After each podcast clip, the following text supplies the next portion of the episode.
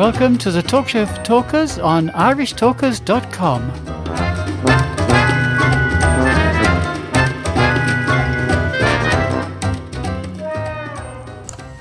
Welcome to this episode of the Talk Show for Talkers on irishtalkers.com. Today we have Moira O'Brien who's going to introduce the topic of how to make good public speeches. And Moira, that's one of the purposes of that Toastmasters exists for. And I suppose there are a whole lot of different types of public speaking. Are you going to concentrate on any particular type of public speaking? Not particular, because whatever, whenever you look at public speaking tips, and there are multitudinous things on YouTube, on the internet generally, uh, there are articles here, there, and everywhere. If you look for them, you can't help but find. But they all have common themes. In fact, if you took all the articles that have ever been published on public speaking and crunched them all into one, you would probably only have a couple of pages of text because everybody basically says more or less mm. the same thing. And it comes down to some fairly simple rules, if that's the right word. Let's look at them. The first one, I think possibly the most important one outside of Toastmasters, but it's also important within Toastmasters, is know your audience. I know this has come up in probably every article that I've ever looked at. And what does know your audience mean? It means being aware of your audience's needs, your audience's knowledge or level of knowledge, your audience's feelings, their uh, whether they're tired or example, you're giving a, a speech to a group who've just had breakfast and they've had their coffee and they're all wide awake and ready, as opposed to giving a speech to people at five o'clock in the evening when they're looking at their watch and thinking, when can we go home? You have a different mindset. And you have to tap into that mindset in order for you to get proper connection with the audience. If you don't get connection with the audience, you know what will happen? They'll start looking at their phone, texting their wife, girlfriend, lover, and they're not going to be listening and paying attention to what you're saying. So, knowing about your audience is possibly the most important thing in terms of public speaking. Okay, so what comes next? And this is a difficult one to put in any order, so I'm not going to say it's most important or it's the next most important, but knowing what the objective of your speech is, is possibly the second thing. And the objective of your speech can be one of many things. It can be informational, it can be uh, educational, it can be inspirational, it can be comedy, just entertainment.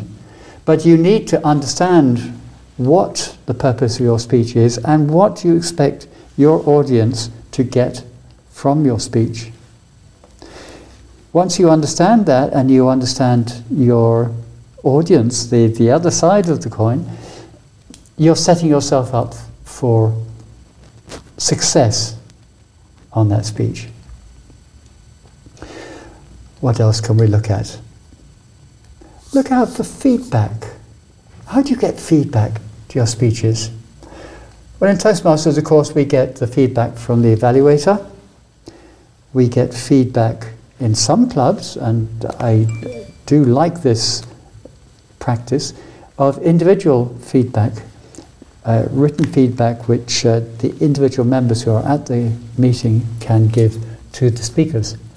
Because that can often give you a different perspective because it's the perspective of that particular person against your speech. But also, when you're actually presenting your speech, watch for audience reaction. Are the audience sitting there smiling at your attempts at humour? Are they laughing? Are they nodding? Are they maybe looking around at each other? Are they looking down? In other words, how are they reacting to what you're saying? If you think you're losing them, then you have to do something about it because there's no point in carrying on with a speech, however good your speech is, if your audience is going away from you. Now, they do say that in order to grab an audience, you've got maybe 10 or 15 seconds in order to make them want to listen to, to you and what you're about to say. And I think that's very true. It's quite a difficult thing to do to get that opening crunch that is really going to make your audience sit up and want to hear more. But it's well worthwhile spending time when you're crafting a speech trying to find that one particular thing.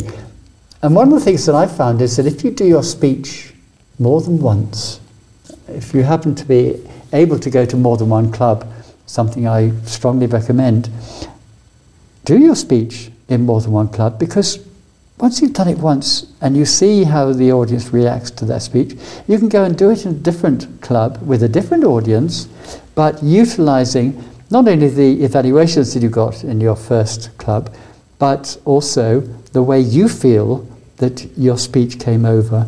And inevitably, there are things which you can say, well, yeah, if I'd done that differently, maybe I would have got a better laugh, or maybe they would have been more interested at the beginning, whatever. So that's a worthwhile thing to do. Okay, learn to use your voice. Your voice is a most important part of your speech. Forget about the content. Let's assume you have the most amazing content. Then, how you present that content in terms of vocal variety, intonation, tonality, etc., is equally important. And possibly more important than body language. Body language is very important, a lot of it is subconscious and results out of how we're saying things and what we want to impart. Obviously, we can affect body language consciously, but a lot of the body language is unconscious. But your voice should be very conscious. You should be aware of your pacing. You should be aware of your timbre. I can never timbre, spell it, timbre. Um, you should be aware of your pitch. Because all of these things have to match up with what you're saying.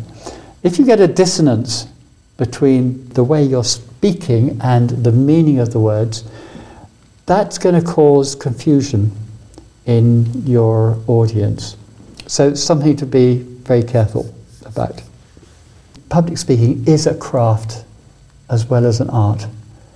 And in order to, to excel at your craft, you need to practice. And we say this every week practice, practice, practice. Last week I was talking about stage time, stage time, stage time. It's the same thing. Okay, it's a quick summary. Know your audience, know your objectives, look out for feedback from your audience, and learn how to use your voice properly. Paul, do you have any anything to add? Well, I think there are four great points, really. I think the trickiest part of all is if you're in a large audience trying to judge the uh, reaction, you often have a situation where you have lights in your eyes and you can't see the audience at all. So that uh, that's uh, obviously that's, a, that's bit, true, uh, a tricky a tricky one. But it's a great piece of advice that you pay attention to how people are receiving what you're saying. After yes. all, you do it in one-to-one conversations all the time. Yes, indeed. Well, that brings us to the end of this week's offerings. Hope you enjoyed it this week, and you'll join us again for our next four episodes next week on Friday at 4 pm Irish and UK time. We look forward to seeing you then. So it's bye from myself, from Ted and from Paul. Paul O'Mahony. Cheerio.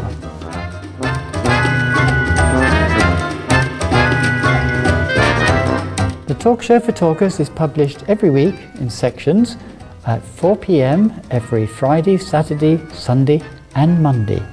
Go to our website, irishtalkers.com, for more information.